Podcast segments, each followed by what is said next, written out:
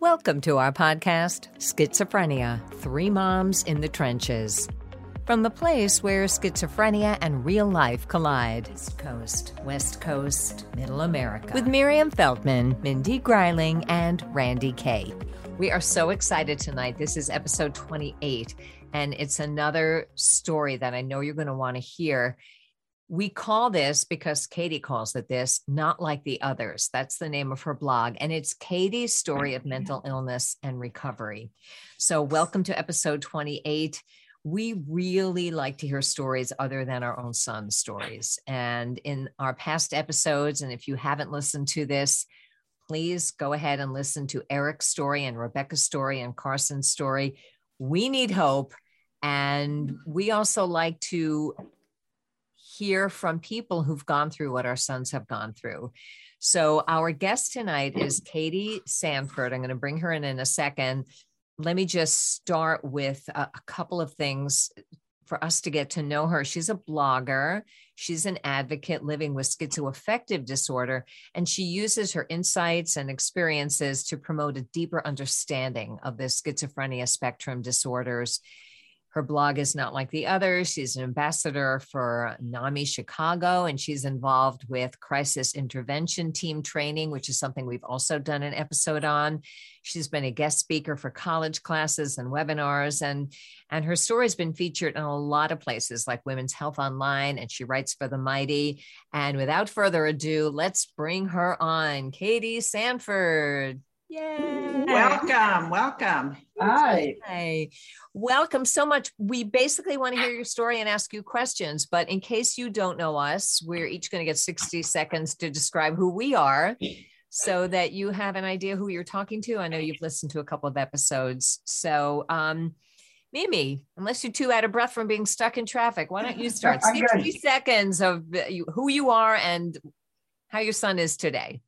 Well, um, right now, Nick's good. Uh, no big changes to report. I'm a painter, an artist, and a writer. I wrote a book about my experience as Nick's mom and what our family went through. And I have three daughters and an adult son, Nick, who's 35 and has schizophrenia. And um, I do this and I talk and I advocate and I do everything I can to help other mom look at you with the book yeah other other moms you know we we try and reach in that direction a lot but just in general changing the world as far as mental health and mental illness is concerned so okay. welcome happy to have you here mindy i'll hold your book up while you talk Okay, welcome, Katie. Yes, we've all written books. We're mom authors and we all have sons. And my son has schizoaffective disorder as well and he's been um, diagnosed about 20 years ago. So we've had ups and downs, and I love to hear success stories because they give us all hope. So I'm looking forward to talking with you. Um, I'm a former state legislator for 20 years and was on the state and national NAMI board. So I'm glad to hear your involvement with NAMI Chicago. I just think it's the best organization because people with mental illnesses and families working together, I think, is the strongest coalition. So I can't wait to hear from you. Okay, and I'm Randye, and this is my book, Ben Behind His Voices. My son, who I call Ben for these purposes, is uh, approaching 40 in six months, 39 and a half, and he has schizophrenia, though he does not think he does. And we've been through a lot. Um, since my book came out, he spent seven years in a group home and then had a relapse and then spent nine years living with us and really stayed stable and got to full time employment. And then everything crashed in COVID and he went back in the hospital for five and a half months. And now he is back out. He is in a group home again and a, a much better one, in my opinion, a really caring staff. And he's struggling with um, marijuana and not using it. So there's that, but he's working hard at his own recovery from that. And at the moment, we're in a good place. So that's where we are. Can we start by just having you tell us your? I know you've spoken many times about your story. So tell us about you. Tell us about your story. So I am um, originally from Sonoma County in Northern California. So I grew up in wine country. Um, and it was uh, a really small town. I'm from Healdsburg specifically. Um, and I just had, you know, pretty normal childhood. My parents divorced when I was young, but it was amicable. There wasn't any bad blood or anything like that. Um, but I did struggle with depression and what was later diagnosed as obsessive compulsive disorder um, from a very young age. I remember having like before first, teenage, just so we can, okay. Yeah. I remember having my first suicidal thoughts in elementary school. Um, and so the whole, you know, at that age, I, I didn't really know anything about mental illness. So I just thought it was, it was me. Like these were personality flaws that I, you know, was depressed all the time and, you know, thought no one liked me and had all these thoughts and that this was a problem with me. And so I didn't really talk about it because I thought that, you know, the, the depression made me think that if I did, then everyone was gonna laugh at me I, that I was being too, you know, high maintenance or being dramatic and things like that. Um, and and so I kept it quiet. And then when I did get to high school um, and I learned more about mental illness and I took a psychology class and I knew all of the um, diagnostic criteria for obsessive compulsive disorder and depression, and also knowing that both run in my family, I still thought it was me. I thought because it had been so long, and I actually wished that I had depression so that there would be a reason for the way that I felt and to know that there was treatment. But I, I, I did. I just thought it was all me. And I struggled with suicidal thoughts. I went through periods of self harm. Um, and I really only ever told a handful of people, just friends. And I never saw anyone for it. Did your parents not know? Did your, I mean, I know that you said they were divorced. Do you lived with who? I lived with my mom during the week and my dad on the weekends. Okay. Um, and they, they did not know where you, can I ask what kind of self harm you were doing? Or I would cut myself. Okay. And and you hid that. Yeah. I uh, hide it. Okay. chose a place that I don't talk about because I, I told three people and they all went on to do it. Um, but somewhere you couldn't see. Um, and so it was pretty easy to hide from everybody. Um, and I never had a suicide attempt, so that never really came to light either. Um, but uh, my mom in my junior year of high school had a cardiac event. Um, and so I took her to the emergency room. She was in the hospital for a bit and then she was on bed rest for a while. And so I was kind of running the house because, you know, my dad lives in a different town and, you know, wasn't really a part of that part of my life. And my brother was away at college. So it really was just me, my mom, and our dog who had had a, a medical issue with his tail. So I had to take care of that at the same time.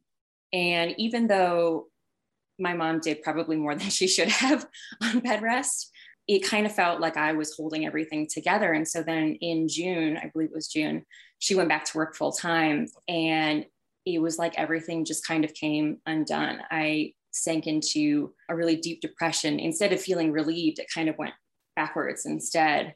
And the depression just kind of changed. It was, it was different than I'd ever had before because I wasn't harming myself. I wasn't having suicidal thoughts or or anything like that. I didn't feel hopeless even or, you know, sad. I just felt nothing.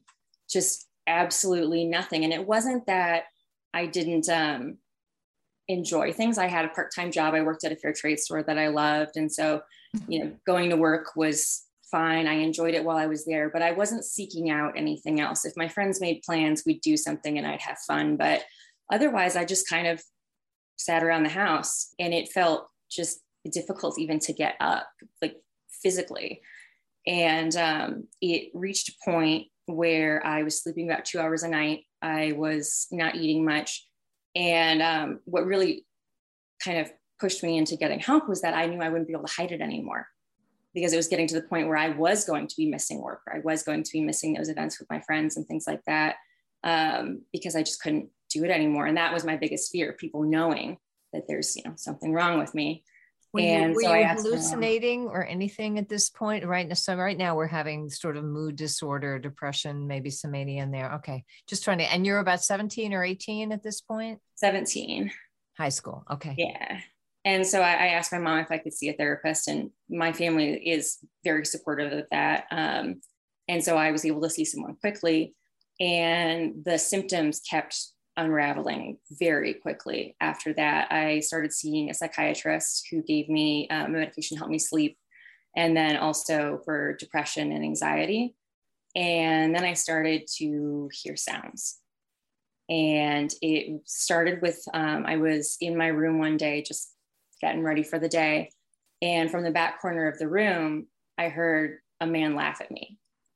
And I was home alone, no TV on, no music, no explanation. And I panicked and I called my doctor. And then it happened again with the sound of a guitar being strummed just once. And again, called my doctor, panicked, same situation. And it kind of picked up steam a little bit. I would hear footsteps up and down the hall at night. I had some weird obsessions with things that would keep me awake, like the idea of breaking a mirror. I had a hand mirror, and I just became so fixated on breaking it for some reason. And um, ultimately, the next morning I did, and I didn't, you know, use the pieces to hurt myself or anything, but I completely panicked because I had no idea why I did it in the first place. Um, but it was about the time that I was pet sitting um, that summer. It was August. And I was just so exhausted and so tired of all of these doctor's visits and medications and therapy. And so I was just trying to kind of decompress since I was over at this house where I was pet sitting, lying on the couch, watching TV with the dogs. And I had my arm hanging off the edge of the couch and I felt a cat sniff the back of my hand. And without looking, I kind of reached out to pet it and I could feel it back away. And we went back and forth a few times before I remembered that they don't have a cat. Oh, wow. Hmm. And I that kind must of have scared you. To, you must have been scared to death, actually. Yeah, it, it was terrifying, especially, I mean, something so innocent too. It wasn't like it was, um, you know, anything terribly threatening. It was, you know, cat wanting to say hi. And then um, a few days later, I was crawling under a desk at home to turn off a power strip. And there she was, about two and a half foot tall, fluffy gray cat with pale eyes. And she just blinked slowly at me. And a part of me felt so comforted. I felt like maybe everything is going to be okay. And then the other part of me panicked and called my doctor. Um, I'm, I'm just amazed that you could get a hold of your doctor so quickly. So was this a person that knew you ahead of time or just a fantastic doctor? She was just very good about um, responding quickly. She was very um, sensitive to emergencies um, and things of that nature. She was always, you know, she didn't pick up right away. You'd hear back from her within 24 hours and be in her office pretty quickly right. after that. That's fantastic. So now you've called her two or three times with these hallucinations or auditory hallucination. What would she say when you called her?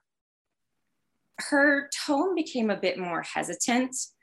Um, what I later realized is she was working through the stages of, okay, it's not just depression. Is it depression with psychotic features? And then when I saw the cat and had the actual visual hallucination, that was when her language started to change. And suddenly she's talking about it and the different ways you can approach it and treatment methods for it. And I was sitting on the couch with my mom, and we finally asked, What is it? And she said, It's looking to be schizophrenia. Wow. And you're anything about Did you believe it? Did you believe it?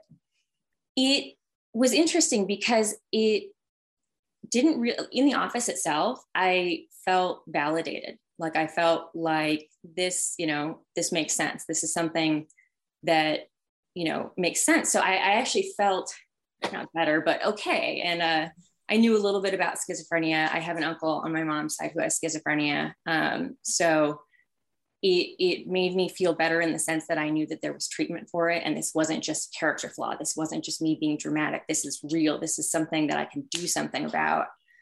But when I got in the car on the way home, I just fell apart because then the rest of me recognized that my uncle has spent his entire life in hospitals and group homes.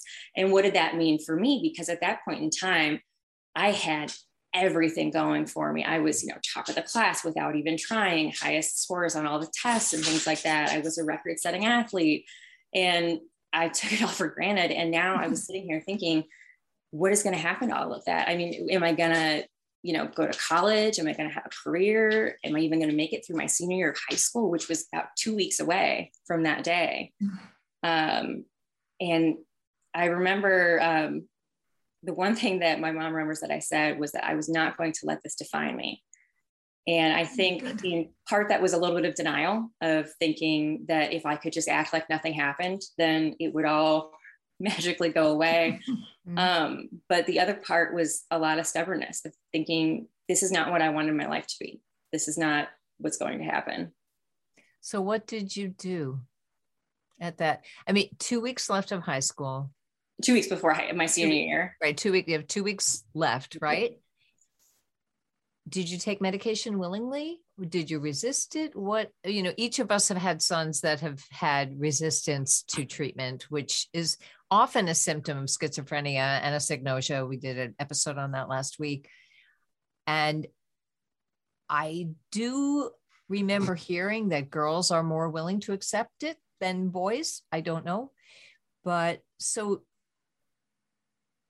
did you have a process to get from oh my God, is this true? Oh, it can't be true. Never mind. I'll be fine. Like, how did you get to the point of like, all right, if I need treatment, I'll take treatment? Or did you get to that point? I'm just assuming. Yeah, it was, there was a divide for me. I was willing to accept treatment that no one would know about. I took my medication religiously because I did know enough I had that knowledge. Um, there's just health problems in my family. So I know you have to take your medication on time. You have to take it regularly in order for it to work. So I had the knowledge there that kind of backed up the power of medication and the reasoning of, you know, why I should take it as instructed. Um, but anything else, I was totally against. They gave me the option to choose whether or not I went to a hospital. And I said, no, no way. No one's going to find out about this. You know, no one can know that there's you know this this thing wrong with me kind of that i have such a stigmatized illness. And um, so then they shifted to well do you want to go on home hospital which is type of independent study for um, kids with mental health and, and healthcare concerns. And again no absolutely not have you know not show up to school and have all of these people know that you know there's something horribly wrong. And so um, so really it really was about appearances for me. I knew that if i took my medication i at least hoped that I could continue to function as I was. Um, but I was totally unwilling to do anything that would be visible to other people. Could I ask, um, you know, all of our sons had involvement with drugs, and Randye mentioned marijuana that her son still struggles with. And that was something we just found out a couple weeks ago that I thought we were free of. And here our son is struggling with that again as well. I'm sorry were you using any kind of drugs? Because we know that accelerates this illness.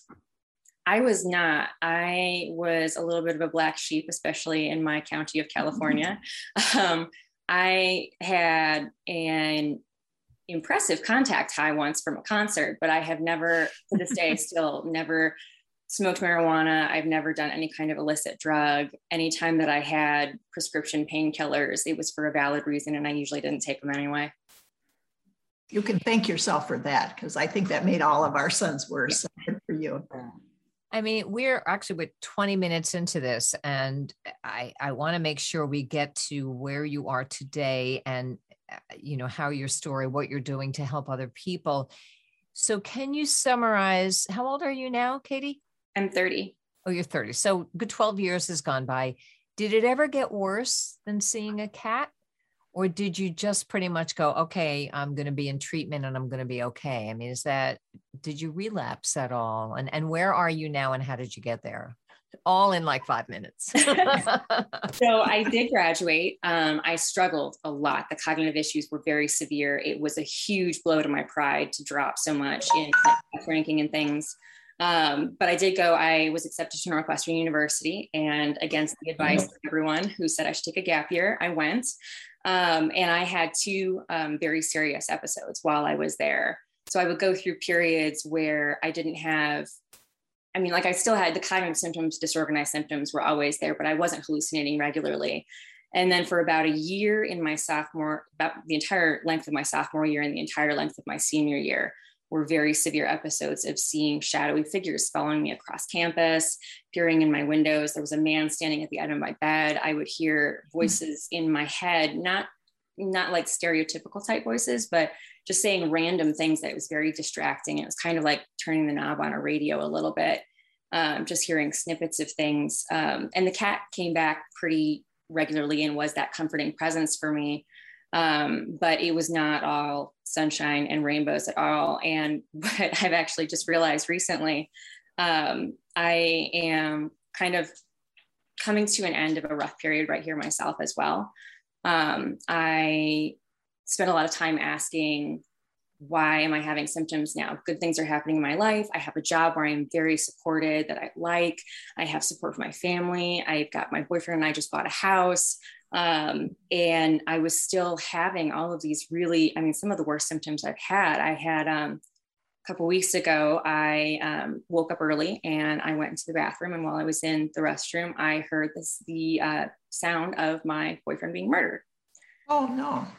So, um, so we're coming to hopefully the end of that. We're doing a major medication change right now. But I just realized um, with my doctor, we were talking about medication, and she said, "Okay, well, when you started this antipsychotic, because I'm on three right now, we're paring it down to one to start over." And she said, "You know, did it get better?" And I was thinking about it in college, and I'm thinking, well, it didn't get worse. So I assumed it was working because things didn't get worse. And then it happened with another one things didn't get worse. And so I'm now coming to realize that there is a difference between working and, and things not getting worse. Low bar. okay. So you're working, you have a relationship, and you're working with your illness to manage it and all of these are amazing are amazing things and I, I I feel for you because you seem so upbeat and positive and optimistic and I, and I know that that you're doing a lot. Do you think that an outcome like yours is possible for everyone? Or or is it just that you got you were aware of it early, you got help early? Like what what do you think about that? while I think theoretically an outcome like mine is possible for everyone, currently with the way things are, I, I, it's it's just not. There's not enough treatment available for some people. You know, some people medication doesn't work, therapy doesn't work. You know, you can do anything and it just won't help. Um, I think we need to uh, really destigmatize it a lot because I think one of the main reasons that I do as well as I do um, is because I said something immediately and I felt comfortable doing that. I felt comfortable telling my doctor, hey, I heard something, I saw something, this is a problem. And that's just not something that you know most people have. And on top of that, I was already in the care of a psychiatrist because of the depression and what we're kind of realizing now are probably negative symptoms in the beginning. Um, and so, as much as I would love for everyone to have, you know, this be potentially, uh, you know, their outcome, because of the system, because of cost, because of what's available, because of the stigma, it's just not possible right now. And that really, really needs to change. One thing I notice about you, a lot of our people that um, interact with this program are listeners. They don't, they watch it on, they don't watch it on YouTube, they do podcast. And so just for people who can't see you, you know, you Katie is a beautiful young woman. It doesn't look to me like you gained a pound on three antipsychotics, which is a problem, even being on just one for, for my son. And I'm wondering are you taking any medication or have any regime to counteract the hunger that comes with so many antipsychotics? Or how, how is it that you do not look at, in addition to doing so well, you don't look like the typical person who's struggling with schizophrenia. I did not always look like this. I um, did gain probably at least 30 pounds with my first antipsychotic. And it was very um, distressing to me. It screwed up my athletics so much that I was expected to go to state for high jump and I, couldn't even make it to an invitational.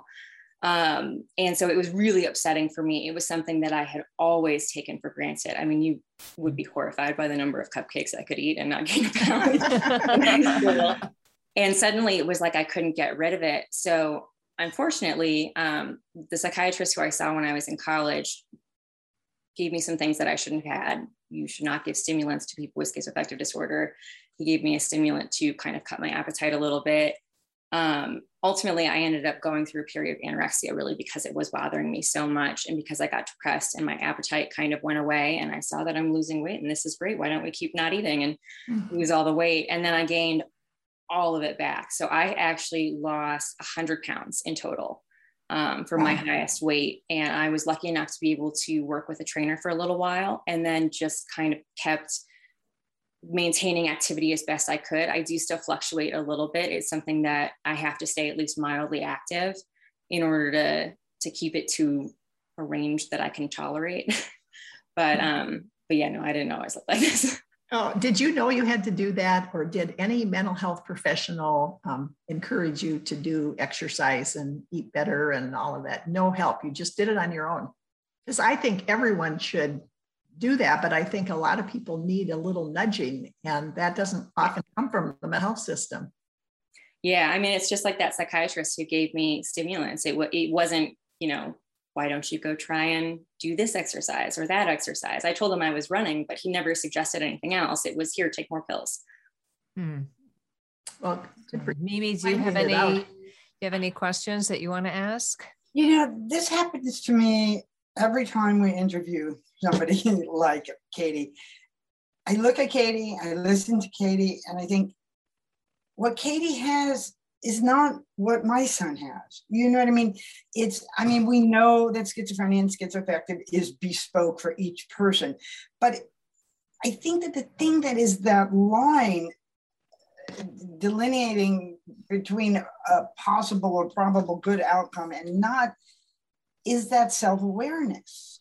I mean, because it sounds like from the very beginning, you identified that something was going on that wasn't right and you were different. And I think of my son, and I think probably all our sons, they're just went off into their own other world, and there was no convincing them that they were somewhere else. You know what I mean? Just such a complete lack of insight. And I don't I don't know how you how you nudge somebody towards insight, but I feel like that is the stumbling block in moving towards a meaningful recovery.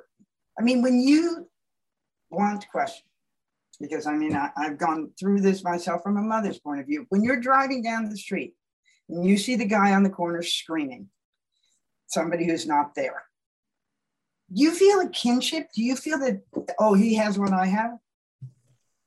Yeah, I feel um, mostly it makes me sad because I wish that he had the support that I did. I wish that he had the care that I did, the access to medical care and and all of that. And I just see a failure of society. Like we let him down mm-hmm. because he, you know, in a perfect world, he could have been me. That's a that's a great answer. And let me lead that to your work, your blog, your writing. I don't know what you do for a living. You might want to share that with us as well. Mm-hmm. I mean, I know you have a job. I don't know what it is. I know you have a boyfriend. I don't know, but so I want to hear what you do for your job on and it may be the same thing as I'm going to ask you about now, but you have this wonderful blog, katiesanford.net, but the name of the blog is not like the others. And you do a lot of writing for the mighty. And what you wrote on your blog is throughout the course of my life with schizoaffective disorder, I've always been considered high functioning, but high functioning doesn't mean my life is normal or even symptom free. And then you said receiving a mental health diagnosis isn't the end of your life, it's the beginning beginning of a new chapter. And you talk about hope, but hope wasn't enough to solve all my problems. And so that really struck me. And so I'd like to hear a little bit about what you do for a living, but really about what you're doing for advocating and for helping others. And do you feel like your story could ever help that man screaming on the street corner who hasn't had the support that you've had? Yeah, um, I am a legal assistant right now. The ultimate goal was law school, but kind of put it off for now kind of, it was hard to accept, but I really have to do what's right for me right now. And so I work part time um, for an estate planning law firm. And I am very lucky in that they are incredibly supported. I was supportive. I was actually full time at first. I had to drop down to part time because I was having panic attacks and symptoms and um, hallucinating and things like that. And they were great about it. And I kind of kept my diagnosis close to my chest for a while because that's what I default to in the work environment is nobody needs to know. You know, the there's laws, but the laws when it comes to something like schizoaffective disorder, schizophrenia, I mean, my son was always the same when he was do when he was really stable and working full time he never well first of all he doesn't think he has it so that was a no-brainer for him but he never told anybody because he probably wouldn't be hired. They'd find another reason. Oh yeah. Oh we just don't have the hours for you. That happened a few times but all right anyway so yeah. go ahead. So, so you're working um, as a legal assistant and yeah and um and actually recently just within the last few weeks told them my diagnosis and what was going on. And they shocked me by not only supporting me, but actively coming up with ideas of how to help me in the workplace so that I could do my best. Um, so that was really surprising. wow. meant a lot awesome. to me. Yeah, I'll bet. Yes. And they are very, a lot to us to hear. Yeah. Yeah. I wasn't like, I wasn't expecting them to fire me. We do a lot of work with um, special needs trust and doing planning for people who have children with mental illnesses but I wasn't expecting, I wasn't expecting that. But they're also very supportive of my advocacy work. I, the whole advocacy journey kind of started in college. Um, in my junior year, I spoke publicly for the first time at an Active Minds club event. Um, and the it was great to just get it off my chest. And the number of people who said that I changed their mind, that I taught them something, like it kind of made me realize that maybe there's you know a reason or maybe there's some some way that i can take these horrible things that have just destroyed my life to some degree and put them to some good use. So eventually i became a co-president of that club. And then afterwards when i graduated from college i wanted to be involved still. So that's where i um, turned to nami and did an advocacy training with them and then i did um, crisis intervention training training with them and that was really where i feel like my impact kind of came in the most and where I sort of developed my idea of where my purpose is with advocacy. Um, I believe it is very important for people with these illnesses to not feel alone, but I feel like what's missing a lot of the time is the understanding on the part of the loved ones, law enforcement, employers. And I think that's really kind of where I try and focus my efforts. Um, and so with crisis intervention training, I go and I tell my story um, for the Cook County Sheriff Office as well as um, Chicago Police Department.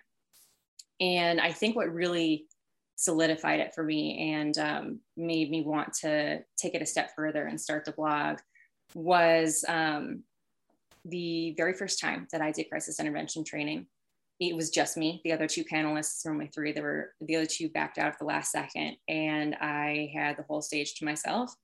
And I told my story, and afterwards, um, there were several people who stayed around to, to talk to me. And there were two gentlemen that have always stuck with me. The first said that he had always resisted this training. He had a buddy who said that the CIT training was the best training he ever did. And he thought, I don't want to learn about how to handle these, you know, people with kid gloves. And he said that just once he realized the humanity behind it and the fact that it's not about kid gloves, it's about helping this person survive, that that really changed it for him. And the other gentleman um, said that he had a sister with schizoaffective disorder who had been recently diagnosed, and he and his family just didn't get it. She seemed fine. What's the problem? And he said, I'm going to go home and I'm going to call my sister. Wow. What interactions did you have with the police? You were to be doing the CIT. I had actually never Sample, had, not all the. Yeah. I've never had um, had to have the police involved um, with myself, um, but I know of others um, who I am familiar. You know, brother of a friend who has had interactions with the police, and I've heard all the news stories and things like that. And so I felt like this is a, a, a section of people who, you know, they shouldn't, the police shouldn't be the first responders when it comes to this, but this is what we have now. And so if this is what we have now, we have to make sure that they are as prepared as possible. Um, and last year I did attend the Crisis Intervention Training International Conference, and that was really exciting to see what they're doing and how they're sort of changing it. Um, but again, with the emphasis of just there are going to be times where law enforcement is involved. And through the Cook County Sheriff, I also speak for correctional officers. And so I like that as well because Cook County jail is has a very high population of mentally ill um, prisoners, and I mean they need they need people around them who understand to some degree what they're doing. And so I feel like there's only so much you can learn from a book. There's only so much that you can learn from you know someone talking about it. I've read you know people talking you know, PhD uh, you know psychologists talking about what it's like to experience schizophrenia, but it's not the same as no. talking to someone who's done it, who's been there, who can humanize it and and put a face to it. So that was kind of where crisis yeah. intervention training and just speaking in general sort of fell totally in line with that. And then I've always loved writing. Um, mm-hmm. So the blog came pretty naturally, but it took me a few years to get up the courage to do it because I was very afraid of the stigma, even though that's what I was trying to break. I think that's something we all struggle with. But wow, what a wonderful way to break the stereotypes to, to get a chance to listen to you. Yeah. I have one sort of little question, and then because we are, you know, down to our last few minutes, and um, I want to ask you about your boyfriend. And when did you reveal to him that you had that was a very interesting situation. Um, in the past, it was always with previous boyfriends. I hid it as long as possible. And then there was, you know, I had to refill my pill case before I went over, you know, to his house and of an ex from college. And I was like, okay, I'm gonna look like a drug addict for a minute, but hold on, I'll explain. Um, with uh, my boyfriend now, we actually knew each other from high school. Um, and hated each other. Dated each other's best friends, couldn't stand each other through the magic of Facebook, reconnected. And so he found out about my diagnosis before we ever became romantically involved because he was just a friend. He's someone, you know, back in California, I'm in Chicago now. Who's gonna care, you know, if he thinks right. I'm some kind of crazy person or whatever, you know? So I had no problem opening up to him about it. But him coming here and moving out here and living with me did pose some challenges for both of us because it was a change to my situation. And I also have PTSD from an abusive relationship that I ended up in, um, emotionally and sexually abusive relationship that I ended up in because I didn't feel like I could manage life alone with schizoaffective disorder and OCD and a dog. And, and so I kind of took the first person who said the right things and it turned out to be a horrible choice. And so having James move out here to be with me was uh, tough to do, but I was very lucky too in the fact that he wanted to support me. So he actually sought out uh, an online class on schizophrenia to learn more about it, and he's always asking nice. questions and and things like that. So he's been really, really supportive. But it was definitely um, I got lucky in that we were friends mm. before things ever went to the romantic side. Okay, I, I have one final question, but I want to give Mimi a chance to have any reflections. I see your face. You're kind of like, hmm. yeah, you know, I don't really even know what, except that I would encourage, implore, hope that people like you with schizophrenia or schizoaffective could find ways to interact with people like our sons. Because I think, and I don't mean women to men, but I mean people who have have a meaningful recovery. Because I I whenever I take Nick to and you know we're in some kind of group or something and he's interacting and we're sitting in a room full of people with schizophrenia, it's not the most uplifting experience. And he does so much better when he interacts with his siblings or with just somebody on the street you know what i mean and it's this lifting up thing and i and it, i feel like there's a real gulf between high functioning successful people dealing with smi and all the rest And I think that people like you could be a vector of hope to people like him to see somebody like you and say, oh, well, she has schizophrenia like I have, you know, that's interesting. That opens a door. So, I mean, that's not really a question, but that, that's what talking to somebody like you brings to mind for me. Right. So that's, but this is not an interview, it's a conversation. Right. So I, I, wanted to hear that. And what keeps going through my mind is ah, the next bachelorette won't be Katie because she's taken, should be somebody with schizophrenia. And then we'll have all the bachelors have some and watch them deal and relate. I just think that would be awesome. But anyway, unless there's something else you wanted to add, I wanted to ask you what you would say to families to in, what sort of support do you feel family can play in somebody's recovery? I realize it's your journey and my son's journey is my son's journey but we all you know we try to provide the the guideposts along their road as much as we can what message would you give to families and what message would you give to practitioners?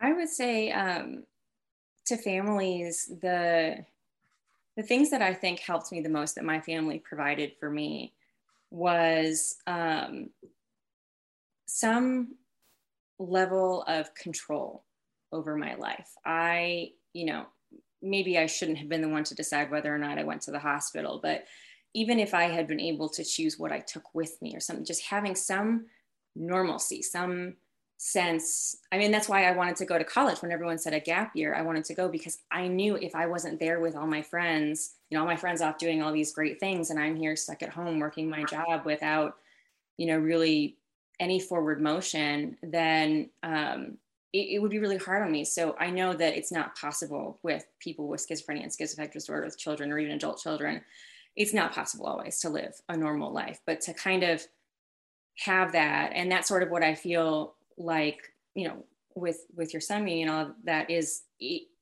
it's being around normal aspects of life that helps you feel normal.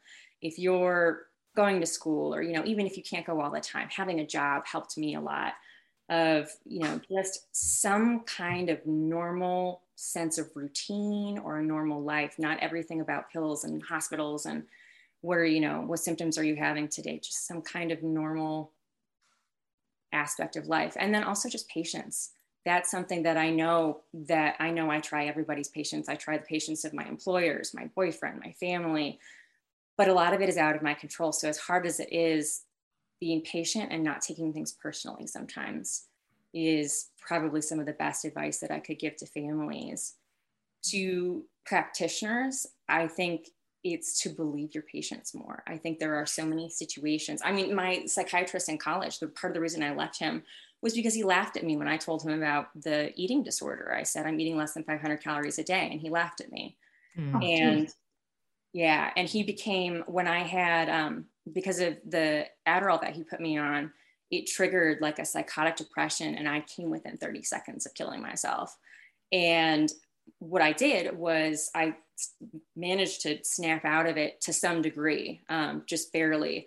And I had, I took like an ace bandage, like a pressure wrap, and I wrapped from my wrist to my elbow to kind of cut that urge to, to you know, cut my wrist and end my life.